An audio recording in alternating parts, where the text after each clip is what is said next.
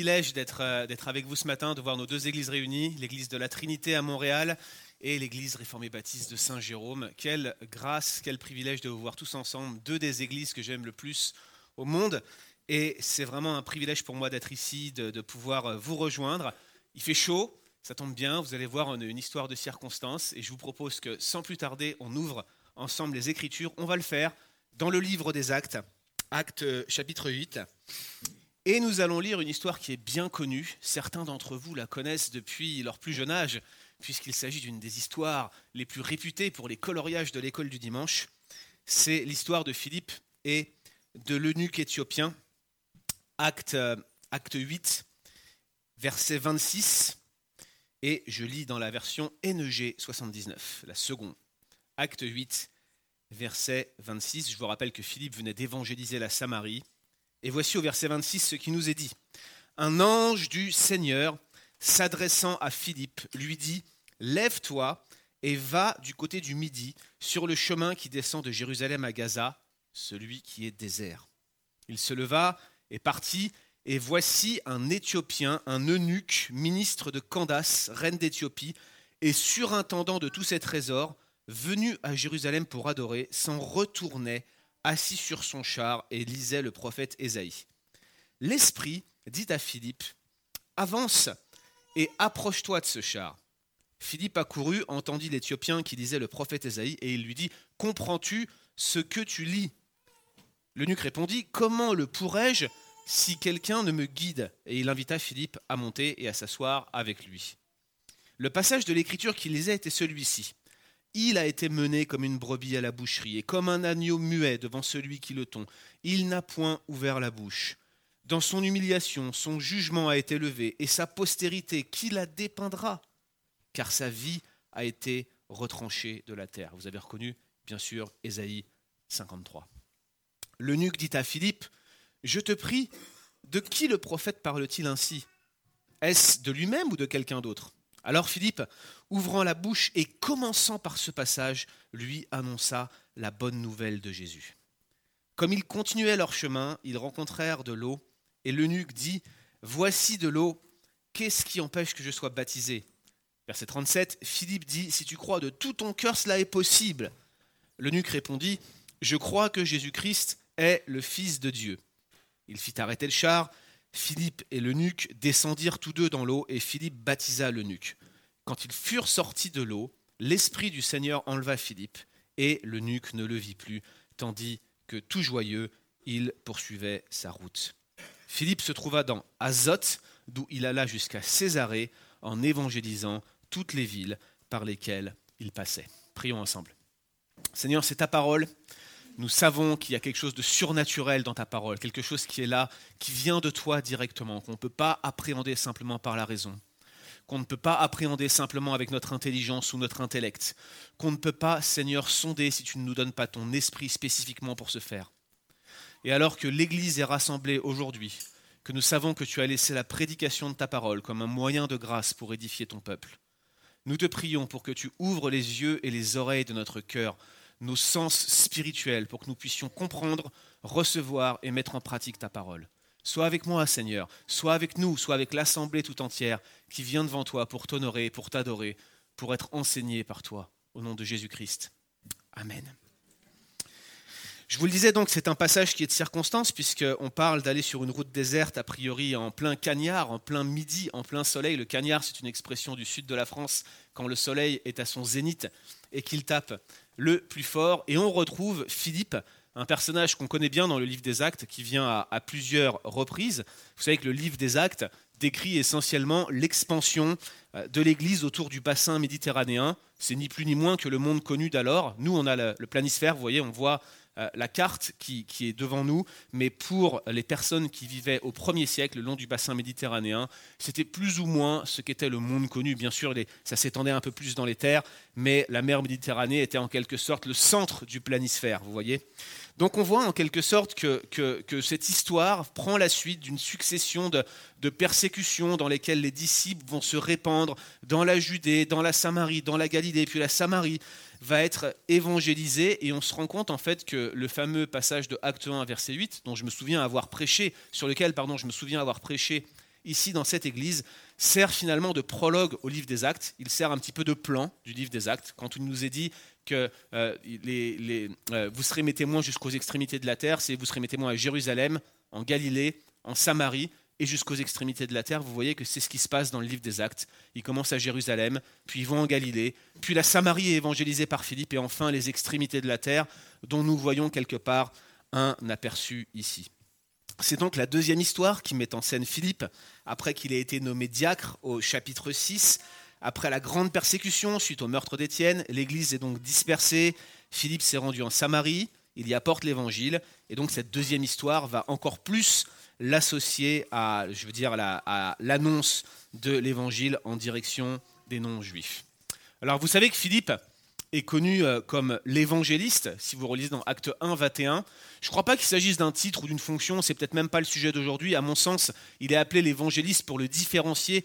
Techniquement, on parle de disambiguiser ce diacre de l'apôtre Philippe, et donc on veut bien les, distinguer l'un de l'autre, et c'est probablement pour ça qu'il est appelé l'évangéliste, justement parce qu'il a évangélisé la Samarie et cet eunuque éthiopien.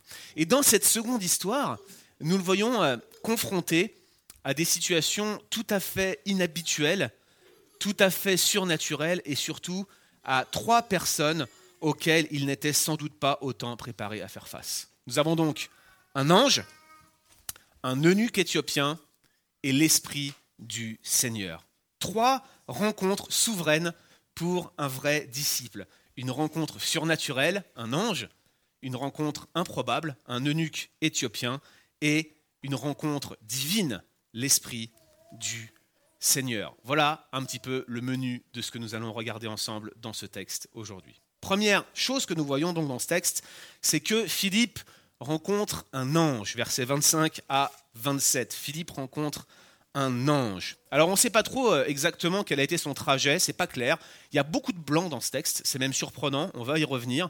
Mais on voit que Philippe était soit revenu de Samarie avec les apôtres et donc il descendait de Jérusalem à Gaza, ou bien tout simplement il a pris la route en cours en partant euh, de Samarie et en allant euh, directement sur la route de Gaza lorsque l'ange lui est apparu. Mais déjà, quand on lit cette histoire, il y a plusieurs choses qui sont surprenantes. Déjà, c'est un ange qui est envoyé par Philippe pour euh, l'amener à rencontrer un contact. Et ce n'est pas la première fois que dans le livre des Actes, on voit une telle intervention angélique. Alors je pourrais vous les lister, mais par exemple, regardez cet ange, ces gens vêtus de blanc, tels qu'ils sont mentionnés au moment de, de l'ascension du Seigneur au chapitre 1. Mais regardez aussi la grande persécution qu'il va y avoir en Acte 5 et ces anges qui vont apparaître à ceux qui sont persécutés. Par contre, c'est la première fois que nous voyons une action d'évangélisation qui est initiée directement par l'apparition d'un ange qui va prendre un bonhomme pour l'amener à parler à un autre bonhomme. Vous voyez?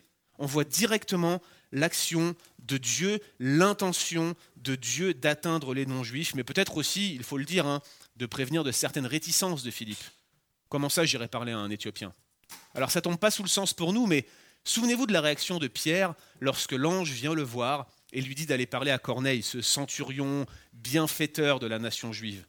Vous voyez bien que, Pierre va hésiter. Il va dire à l'ange, mais non, mais je ne veux pas y aller. Il va, falloir, il, va, avoir une vision préalable dans laquelle il va falloir lui montrer que, que ce que Dieu regarde comme pur, l'homme ne peut pas le déclarer impur. D'ailleurs, regardez même son, son expression lorsqu'il rentre chez Corneille.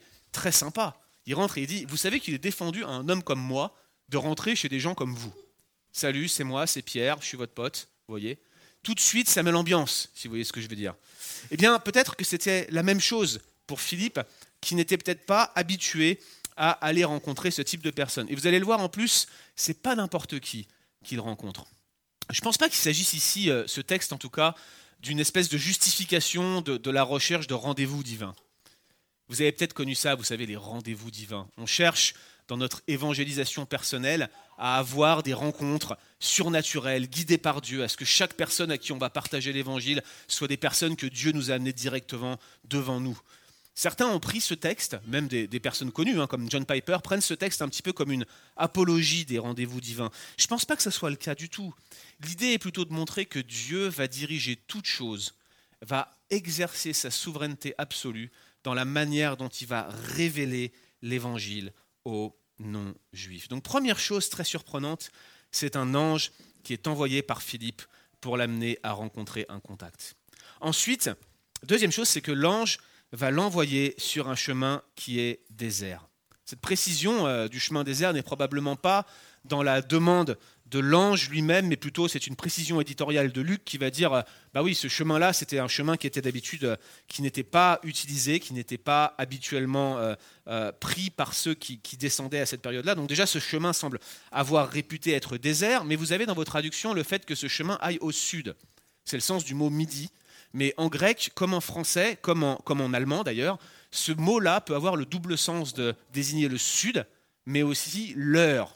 L'heure du milieu de la journée, 12 heures, le moment où lequel le soleil tape le plus. Autrement dit, l'ange lui demanderait d'aller déjà sur un chemin qui est normalement désert au moment même où il est le plus désert. Ça ressemble plus ou moins à l'expression d'une maman qui dirait à son fils Va donc voir là-bas si j'y suis, si vous voyez ce que je veux dire. Si vous vouliez donner un commandement qui sert à rien à quelqu'un, commencez par là. Donc vous avez un ange qui apparaît et qui lui donne un commandement qui apparemment n'a pas vraiment de sens, ou plutôt qui va pas avoir vraiment d'utilité. Et donc d'entrée, ce qu'on voit, c'est que le récit, dès l'apparition de cet ange, il se centre, il se focalise sur la souveraineté de Dieu qui, qui, qui veut diriger l'évangélisation d'une manière absolument spéciale. Il était absolument impossible à des vues humaines qu'en plein midi, sur un chemin pareil, un homme puisse passer, encore moins une délégation, comme nous allons le voir. Et donc on voit que Dieu, souverainement, choisit par des circonstances marquées comme étant spéciales, d'ouvrir la porte aux non-juifs, la porte de l'évangile à ces personnes-là. Il fallait que ça soit marqué de cette sorte-là pour qu'on puisse se dire, ça ne pouvait pas être autrement que par Dieu. D'emblée donc un récit centré sur la souveraineté totale de Dieu. Philippe s'exécute, apparemment instantanément, sans discuter, et là, de manière étrange, il rencontre sur le chemin une personne. Et quelle personne? Ce fameux eunuque éthiopien. Ce qui nous amène donc au deuxième acte de notre récit, Philippe et l'eunuque, une rencontre improbable. Alors la rencontre elle-même, il y aurait beaucoup de choses à dire, et déjà, euh, qu'est-ce que nous apprenons sur cet eunuque? Eh bien, tout d'abord, qu'il est éthiopien. Alors l'Éthiopie, euh, dans nos Nouveaux Testaments, ça correspond en fait à ce que l'Ancien Testament appelait couche. Vous vous souvenez de couche On le voit apparaître dans la table des nations de Genèse 10. Et nous, on voit l'Éthiopie, comme vous savez, ce, pays qui se trouve au nord de la Somalie, là, dans la corne de l'Afrique. Mais plus probablement, la région qui est désignée par ce terme dans le Nouveau Testament, c'est ce qu'on connaît aujourd'hui comme le Soudan. Vous voyez, c'est juste au sud de l'Égypte. Donc, c'est la région qui est encore euh, desservie par le Nil. Donc, première chose, on voit en quelque sorte sa nationalité. La deuxième chose, on apprend qu'il est eunuque. Un eunuque, habituellement, c'est réservé à des hommes qui sont castré. L'Ancien Testament parle de, cette situation par testicule écrasé. C'est ainsi que l'Ancien Testament se, désigne de tels hommes. Mais vous voyez, par extension, il pouvait généralement désigner un officiel, un chambellan, un peu comme Blast. Vous savez, le fameux chambellan d'Hérode qui est mentionné un peu plus loin dans euh, le livre des Actes. Alors parfois, en fait, ça ne correspondait pas à des gens qui avaient un problème physique ou une castration physique, mais simplement ça pouvait désigner le titre. Ah, mais voilà, ici, il y a une chose qui laisse à penser qu'en fait cet homme était non seulement un officiel, quelqu'un qui avait un haut rang, mais en plus qui avait ce problème physique, ou plutôt cette, cette castration physique qui avait été opérée sur lui. C'est qu'il est dit qu'il est eunuque, mais en plus on cite sa position officielle. Et le fait que les deux soient cumulés ensemble laisse à penser qu'il était réellement eunuque. Or, ça a son importance. Justement, ça a son importance pour quelle raison? Parce qu'il était parti à Jérusalem pour adorer. Et c'est là que ça devient intéressant. C'est qu'en règle normale, un eunuque ne pouvait pas faire partie de l'assemblée de l'Éternel, ne pouvait pas entrer dans le temple. On se basait sur le, euh, commandement de Deutéronome 23.1, un homme qui a les testicules écrasés ne rentrera pas dans mon assemblée, dit l'Éternel. Et juste après, vous avez le commandement qui empêche les Moabites et les Ammonites de rentrer dans l'assemblée de l'Éternel.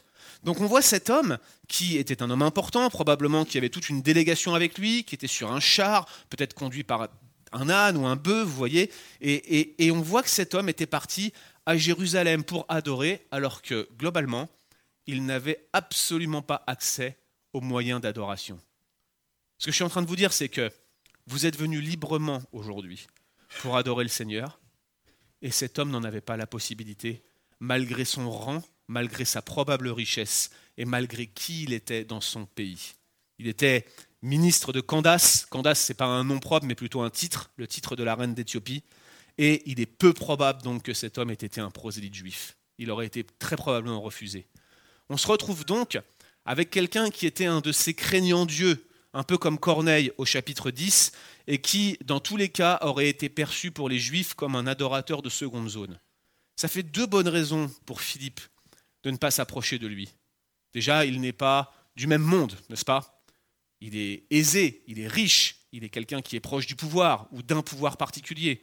Deuxièmement, il ne fait pas partie de l'alliance, il ne fait pas partie de l'assemblée de l'Éternel.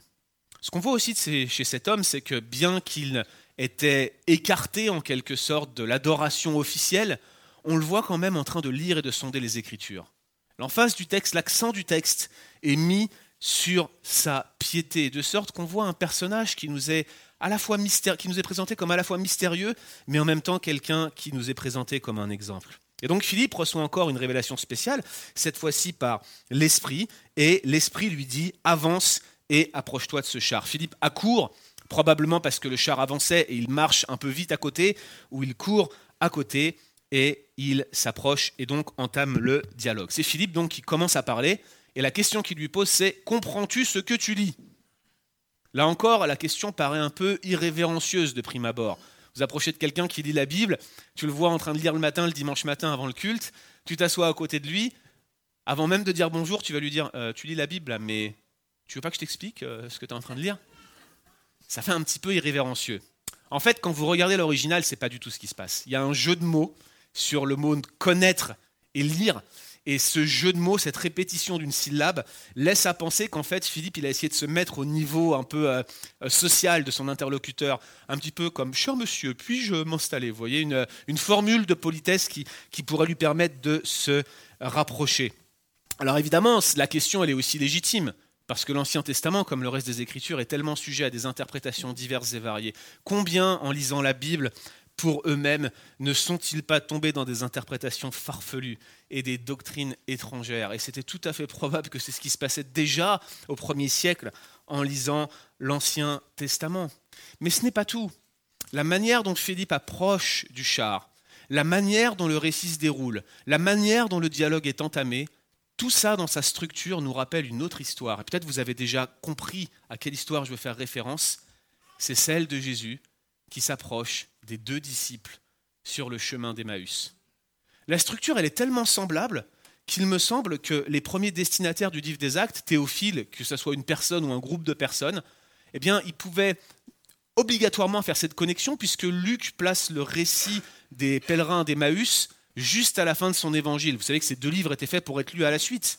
Et le plus probable, en fait, c'est que ces deux récits étaient connectés. La structure semble très similaire et que immédiatement, en lisant ça, il devait avoir un petit indice que peut-être il fallait mettre les deux récits ensemble et les connecter l'un et l'autre. Alors la question de Philippe, je le disais, elle est éloquente, la réponse de l'énuque, elle ne l'est pas moins. Il lui répond un peu dans une forme interrogative, comment est-ce que je le pourrais si personne ne me guide? Incroyable.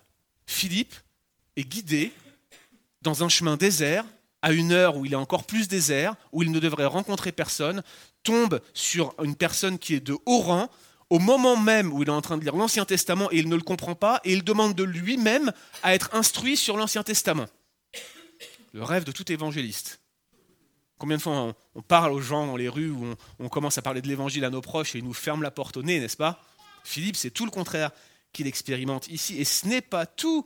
L'eunuque l'invite immédiatement à monter sur le char à ses côtés. Les, conventions sociales sont nivelées. Philippe a accès à ce personnage de haut rang et s'apprête à lui expliquer l'Ancien Testament. Alors, l'eunuque lit un passage bien connu puisqu'il s'agit d'Ésaïe 53, 7 à 8, je vous le disais tout à l'heure, vous l'avez reconnu immédiatement, un passage ô combien christologique, c'est encore plus incroyable. Si on avait voulu faire lire un passage à cet eunuque à cette époque-là pour qu'il se convertisse, c'est probablement le passage qu'on lui aurait donné.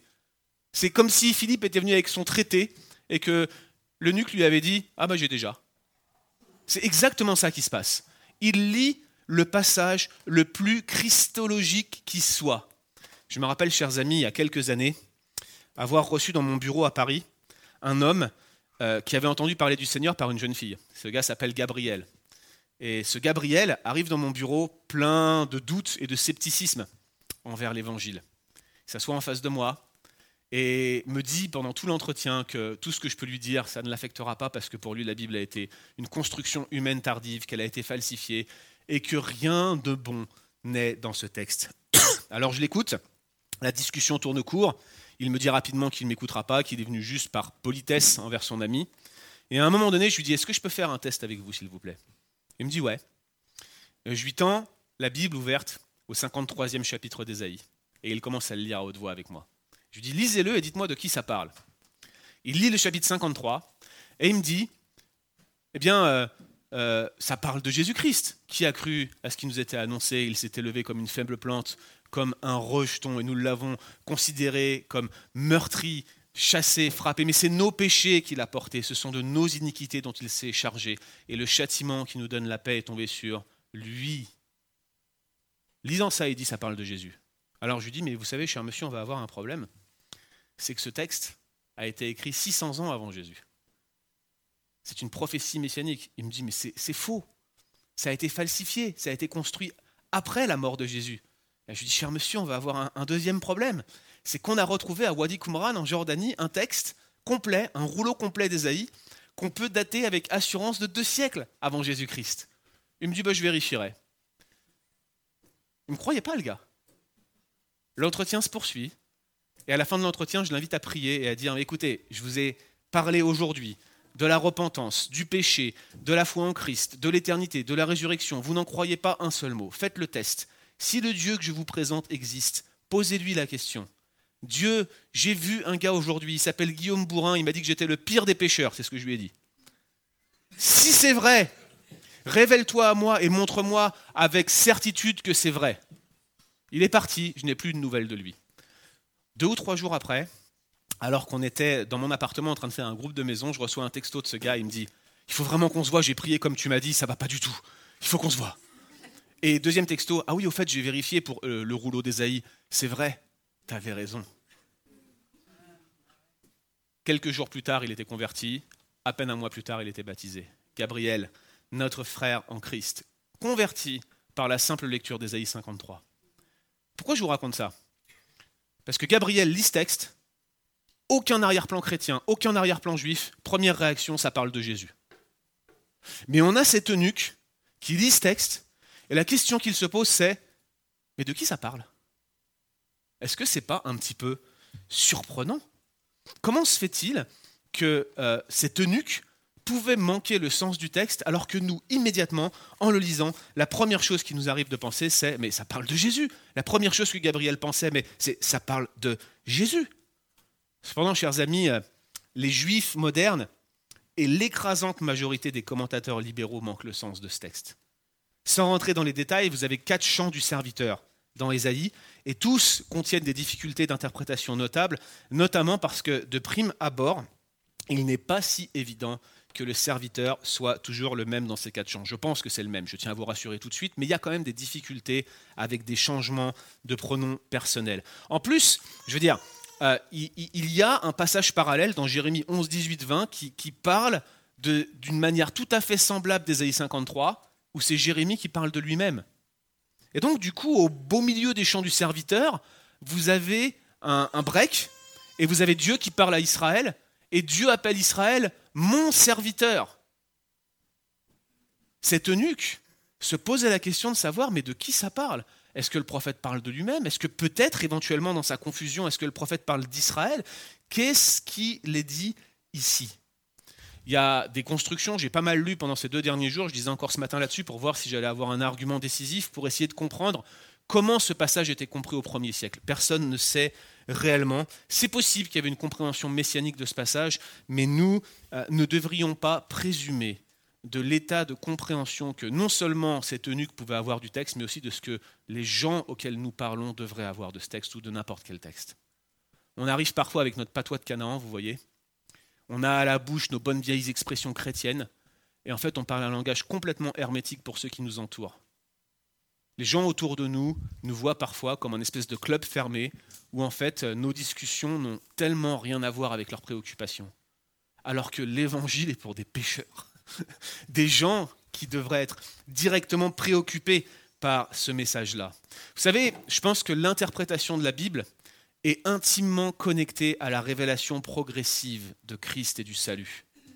Et je vois ça un peu comme un escalier en colimaçon. Nous, en quelque sorte, on est à l'apogée de la révélation. La révélation est complète, elle est close. Christ est venu, ses apôtres l'ont révélé, nous avons tout ce qu'il nous faut dans la Bible pour avoir un canon complet et fermé, de sorte que nous sommes en haut de l'escalier, nous voyons toute la révélation, nous voyons comment le Nouveau Testament explique l'Ancien Testament, mais parfois vous avez des gens qui sont tout en bas de l'escalier et qui ne connaissent rien à la foi chrétienne et pour qui ce genre de texte ne va rien dire du tout. Et c'est exactement, à mon sens, ce qui se passe ici pour cet eunuque. Philippe ouvre la bouche, une expression qui est souvent utilisée par Luc pour, pour montrer l'importance des paroles qui vont suivre, et il explique alors à l'eunuque tout ce qui concerne Jésus. Qu'est-ce qu'il lui a dit exactement? On n'en sait rien. Mais là encore, je note un parallèle particulièrement frappant. Je vous lis Acte 8, 35. Et commençant par ce passage, Philippe lui annonça la bonne nouvelle de Jésus. Je vous lis ce qui est dit dans Luc 24, 27 pour parler des deux pèlerins d'Emmaüs. Commençant par Moïse et par tous les prophètes, Jésus leur expliqua dans toutes les Écritures tout ce qui le concernait. Non seulement ces deux textes font usage des mêmes mots, mais en plus les deux passages sont parallèles, de sorte qu'on est en présence très probablement de ce que j'appelle un marqueur textuel. Luc voulait à l'évidence connecter les deux histoires ensemble. Philippe marche exactement sur les traces de Jésus, il est un vrai disciple, et son obéissance va encore aller plus loin lorsqu'il va descendre dans l'eau pour baptiser l'eunuque. On voit, on voit directement Philippe qui nous est présenté de la même manière que Jésus, qui partage l'évangile aux deux euh, pèlerins, aux deux disciples sur le chemin d'Emmaüs. Donc ils descendent dans l'eau tous les deux, quelque chose qu'on aimerait bien faire à ce moment précis, n'est-ce pas? Et alors qu'ils descendent dans l'eau, on ne sait pas exactement ce que Philippe a dit à l'eunuque, et on ne peut pas vraiment savoir s'il lui a parlé de la repentance, de la foi en Jésus-Christ, de, de, la vie éternelle, de la résurrection. Tout ça, ça n'est pas dit. Nous avons un blanc complet. Néanmoins, le fait que l'eunuque ait lui-même demandé le baptême semble indiquer que Philippe a eu le temps de parler plus en détail du christianisme. Je vais vous dire, ces blancs, ils sont surprenants. Et ils étaient surprenants aussi pour les premiers copistes du Nouveau Testament. Vous avez vu le verset 37 Regardez dans vos Bibles, le verset 37. Est-ce que vous avez vu qu'il est entre crochets Dans le verset 37, nous avons cette phrase qui dit Philippe dit Si tu crois de tout ton cœur, cela est possible. L'eunuque répondit Je crois que Jésus-Christ est le Fils de Dieu. Oh, la belle profession de foi. Sauf que le plus probable, c'est qu'elle n'était pas dans l'original. C'est un texte euh, qui est dans une certaine famille de manuscrits. Et quand vous lisez cette famille de manuscrits avec les manuscrits qui sont probablement les plus fiables, on se rend compte que quelqu'un a fait de grosses expansions parce qu'il était gêné par les blancs de l'histoire, ce qui n'était pas dit dedans, et que ces blancs de l'histoire, en fait, il a essayé de les combler en rajoutant ici et là des références à la profession de foi euh, de l'énuque et à un, un certain nombre de choses qu'on va le voir ensuite. Mais la concision de cette histoire qui étonne euh, ne devrait pas nous, nous, troubler en quelque sorte. L'eunuque lui-même a suffisamment compris le message de l'évangile pour demander de lui-même le baptême. Et à mon avis, vous voyez, je pense que Philippe a dû lui parler de la révélation qu'il a eue jusqu'ici. Il a dû lui parler de ce qui se passait à Jérusalem. Il a dû lui parler de la Pentecôte. Il a dû lui parler du sermon de Pierre. Il a dû lui dire ce que Pierre a dit. Repentez-vous et soyez baptisés pour le pardon des péchés. Il a dû lui expliquer le kérigme, le message essentiel de l'évangile. De sorte que c'est l'eunuque lui-même qui demande le baptême. Enfin, juste après être sorti de l'eau, au moment où on pourrait s'attendre qu'ils pourraient se congratuler, se prendre dans les bras et, probablement encore avancer ensemble et discuter, et que Philippe commence à faire un processus de discipulat peut-être, nous avons une fin particulièrement abrupte, puisque l'Esprit du Seigneur survint et enlève Philippe pour l'emmener ailleurs. Probablement ici l'idée est de nous montrer que Dieu était souverain dans l'initiation de la rencontre, il est souverain aussi dans la manière dont cette rencontre va se terminer. Il y a quand même une question qui se pose. L'esprit a déjà été mentionné au moment où Philippe s'est approché du chariot, et on avait un ange au début. Or, si on lit euh, l'évangile de Luc, on sait que souvent, Luc va utiliser les deux mots comme euh, euh, des choses interchangeables, esprit et ange. C'est pas très surprenant parce que quand vous lisez l'épître aux Hébreux, on voit que les anges, ce sont des esprits, des esprits au service de Dieu qui sont envoyés pour exercer un ministère en faveur de ceux qui doivent hériter du salut. En plus, cette façon d'interchanger esprit et ange, c'est assez bien attesté, mais c'est pas tout. Le fameux manuscrit que je vous ai cité tout à l'heure, là, qui rajoute la profession de foi, il a une, version totalement différente du verset 39. Regardez notre verset 39. Il y a écrit L'Esprit du Seigneur enleva Philippe, et l'eunuque ne le vit plus. Et certains manuscrits lisent Le Saint-Esprit tomba sur l'eunuque, mais l'ange de l'Éternel prit Philippe. Là encore, plein de détails, une expansion scribale, on appelle ça, et on voit qu'il y a une variante textuelle. Première chose à dire, soyez rassurés. Il y a de nombreuses variantes textuelles dans le Nouveau Testament. Il n'y en a aucune qui vient toucher à la théologie fondamentale de ce que le Nouveau Testament dit. Que l'Esprit ait enlevé Philippe ou que l'Esprit soit tombé sur le nuque ne change rien à votre foi.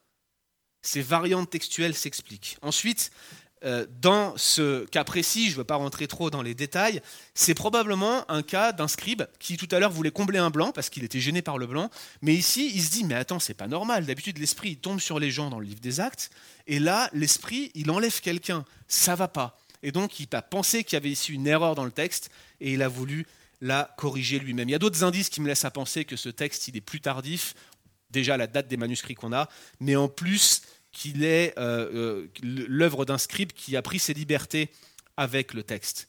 Mais il y a une raison particulière qui me laisse à penser que c'est bien l'Esprit de Dieu qui a enlevé Philippe, plus précisément l'Esprit de Jésus, et que c'est exactement ce que Luc veut communiquer.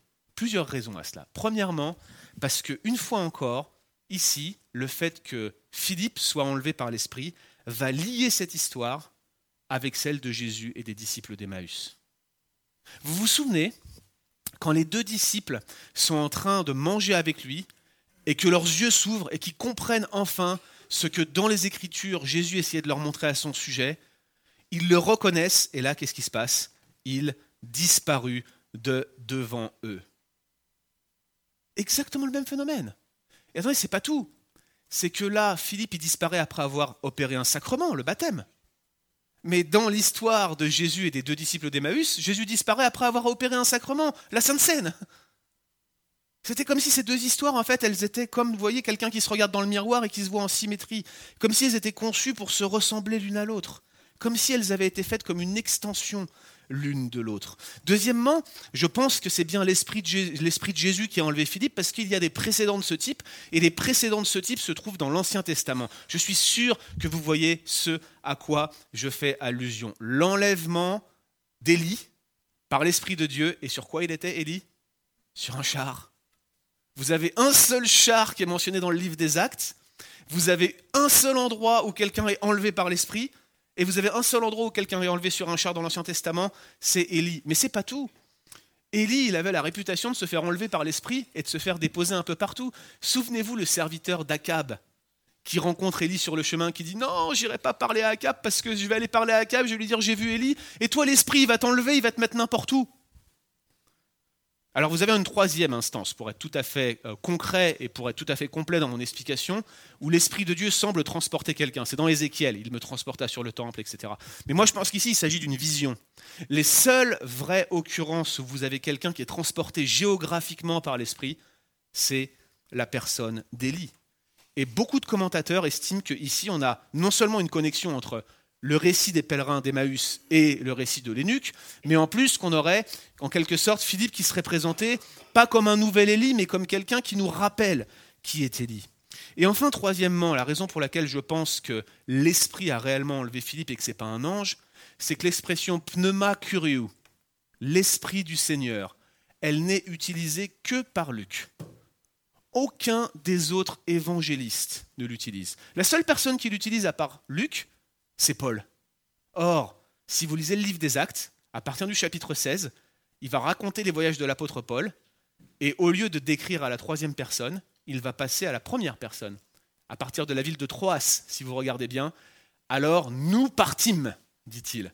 Et le nous va le suivre un peu partout. On sait que Luc, L'auteur du livre des actes a été directement en contact avec Paul, a été directement influencé par sa théologie. Et ce qu'on voit ici, c'est que ces trois éléments me laissent à penser que cette expression, elle est originale et que c'est bien ce qui s'est passé. Vous avez Philippe qui a été enlevé par l'Esprit du Seigneur. En quelque sorte, on voit cette continuité prophétique entre l'Ancien Testament et le Nouveau Testament. Le même Dieu, le même message, le même salut, la même grande histoire. C'est ainsi que les choses nous sont présentées, la souveraineté de Dieu dans la manière dont cet eunuque est amené à la foi et la même souveraineté de Dieu qui a présidé à toute l'histoire de la rédemption depuis qu'on ouvre l'Ancien Testament, depuis le livre de la Genèse même, devrais-je dire. Alors pourquoi j'insiste autant sur ces éléments très techniques du texte? Parce que ça me parle directement en ce moment. Et c'est sur ça que j'aimerais terminer. Qu'est-ce qu'il faut penser de la véracité de ce récit? Est-ce que réellement, nous évangéliques, nous réformés baptistes, nous chrétiens qui croient tout ce que la Bible dit, nous avons raison de prendre ce texte, de prendre cette histoire et de se dire c'est une histoire vraie? N'importe lequel de nos contemporains, nous allons le voir, on lui raconte que quelqu'un s'est fait enlever par l'esprit, il va nous dire Mais qu'est-ce que tu racontes? Qu'est-ce que tu racontes? N'importe quel spécialiste intellectuel, au vu des données que je vous ai citées, va douter de la véracité de ce récit. Laissez-moi en faire l'inventaire rapidement. je vous ai dit, l'histoire est en bas pic pour Philippe. Il est dirigé de A à Z pour évangéliser les païens avant l'heure. Si Luc avait voulu inventer une histoire, comme la plupart des commentateurs critiques le pensent, s'il avait voulu inventer une histoire pour défendre la cause de l'évangile des païens, il n'aurait pas pu mieux faire. C'est la meilleure histoire qu'il pouvait inventer. Comme de par hasard, l'eunuque, il dit le meilleur passage possible pour annoncer Jésus. Si on avait voulu lui donner un passage, on ne lui aurait pas mieux donné. Vous voyez, ça tombe à pic. Pire, il y a beaucoup de blancs dans ce récit. Et apparemment, Luc, il ne s'est pas euh, embarrassé de précision ou de détails. Je vous le disais, ça a troublé les premiers scribes. Ils se sont sentis obligés de venir combler les trous. Vous savez pourquoi je pense que c'est significatif? Parce que la plupart des spécialistes critiques utilisent ce genre d'argument pour dire que la Genèse n'est pas de l'histoire. Mathieu Richel, professeur à Vaux-sur-Seine, estime par exemple que dans le récit de Caïn, il y a des blancs, exactement le même type et le même nombre de blancs que dans ce récit de l'Énuque et de Philippe, des blancs qui sont laissés dans le texte pour expliquer au lecteur que ce texte, en fait, ce n'est pas une vraie histoire historique, que ce texte, en fait, c'est une parabole. Et c'est exactement ce que pensent les commentateurs libéraux. Ces blancs sont intentionnels, ils sont laissés pour que nous puissions comprendre qu'il s'agit d'une histoire inventée, d'une histoire, une grande métaphore historique pour nous laisser comprendre comment l'Évangile est finalement parvenu aux païens dans le cœur de Dieu. Et puis je vous le disais enfin, il y a de nombreux parallèles étranges. J'ai noté ceux qui lisent ce récit à suite d'Élie. Je vous ai cité les nombreux parallèles directs, vraiment directs et immanquables entre ce récit et celui des pèlerins d'Emmaüs. Mais j'aurais pu vous en citer d'autres. Par exemple, Marshall il va proposer une connexion intéressante entre ce récit et Ésaïe 56. Vous savez, c'est ce passage qui dit Voici que comment l'Éternel parle aux eunuques qui garderont mes sabbats. Que l'eunuque ne dise pas je suis un arbre sec. À l'eunuque qui gardera mes sabbats, je lui donnerai un monument dans ma maison et un nom meilleur que des fils et des filles. Peut-être même, il y a d'autres connexions, peut-être mineures, mais on a l'impression que ce texte, il est, il est là, placé comme ça, en plein milieu, comme une réponse à toutes ces attentes de l'Ancien Testament, et que c'est très arrangeant de le glisser comme ça. Alors qu'est-ce qu'il faut en penser? Que Luc aurait inventé cette histoire de toute pièce Qu'il l'aurait brodée à partir d'un fait réel? Oui, disent certains commentateurs critiques. Et je vais vous dire franchement, si j'appliquais la méthode de ces commentateurs aux 11 premiers chapitres de la Genèse, j'en arriverais à des conclusions où je vous dirais la Genèse c'est une belle légende. Exactement le contraire de ce qu'on dit dans notre confession de foi. Mais j'ai une explication qui est bien meilleure à mon sens, et c'est celle-ci. C'est que Dieu écrit l'histoire et il inspire les auteurs qui rendent compte des actes de Dieu dans l'histoire. Dieu est le grand écrivain de l'histoire et il applique sur son histoire des conventions littéraires, aussi incroyables que ça puisse paraître. Il fait des parallèles entre les récits. Il y a des cycles qui se reproduisent et Dieu nous montre à travers cela qu'il est le grand compositeur de l'histoire, de sorte que ce n'est pas anodin que des histoires de se ressemblent. En d'autres termes, ce n'est pas Luc seulement qui fait allusion à l'histoire et aux prophéties dans le but de convaincre le lecteur, c'est Dieu lui-même qui, en traçant le cours de l'histoire de la plume de sa souveraineté, décide que l'histoire elle-même obéira à des conventions, fera parallèle à elle-même, répondra à elle-même et que les prophéties qui ont été annoncées par les prophètes se réaliseront parce que Dieu est Dieu, qu'il maîtrise le temps, qu'il maîtrise les circonstances et que chaque histoire que nous avons dans nos Bibles sont l'histoire avec un grand H, l'histoire de la rédemption telle que Dieu l'écrit. Tous les passages sont bien connectés, selon moi. Philippe vit des temps qui sont tout aussi miraculeux que ceux d'Élie. L'Esprit n'a pas changé. Il agit de la même manière. Les temps messianiques décrits par Ésaïe 53 sont enfin accomplis. Jésus est venu, il a porté nos péchés, il a été frappé et maltraité pour nous. Les temps eschatologiques les temps de grâce qui sont décrits dans Ésaïe 56, ils sont déjà initiés. Oui, l'alliance est ouverte. Oui, elle est ouverte pour les païens. Oui, elle est ouverte pour les eunuques. Oui, elle est ouverte pour le pire des pécheurs qui veut se tourner vers Christ. Et si ce matin, tu es ici chargé de tes péchés, mon ami, l'alliance, la porte de l'alliance est grande ouverte pour toi si tu crois simplement que Christ est mort et ressuscité, que Christ a pris tes péchés sur lui-même à la croix. Comme Jésus s'est révélé lui-même à ses premiers disciples, à ceux qui ont cru par le témoignage de ces derniers, comme Jésus s'est révélé aux deux disciples sur le chemin d'Emmaüs, de la même manière, Philippe suit le modèle du Maître. Il prêche comme le Maître, il baptise comme le Maître, il accomplit la grande mission du Maître. Et en lisant cette histoire, nous sommes invités à rentrer, nous aussi, dans cette mission, dans cette vie de disciple, à nous confier dans la souveraineté et dans la responsabilité de Dieu, ce grand Dieu qui écrit l'histoire et qui l'a fait s'accomplir à la lettre près. Tel est le message de ces trois rencontres souveraines pour un vrai disciple. Ces trois rencontres souveraines nous invitent à être un vrai disciple, nous aussi. Chaque détail, chaque lettre de ce texte nous invite et transpire cette grande mission. Allons-nous nous y rejoindre? Prions. Seigneur, merci pour ce récit qui nous rappelle combien, même en regardant dans le détail et même dans la structure et même dans les différentes couches du texte, si on peut s'exprimer de la sorte, tu nous parles pour nous montrer que tu en es l'auteur ultime. Tu nous parles pour nous montrer que tu l'as inspiré de A jusqu'à Z. Tu nous parles pour nous montrer que, que l'histoire tout entière dépend de toi, Seigneur qu'il n'y a rien qui échappe à ta souveraineté totale et absolue, qu'il n'y a dans ce monde rien, pas un centimètre carré de cette terre sur lequel tu ne puisses dire c'est à moi. Seigneur, nous t'appartenons aujourd'hui.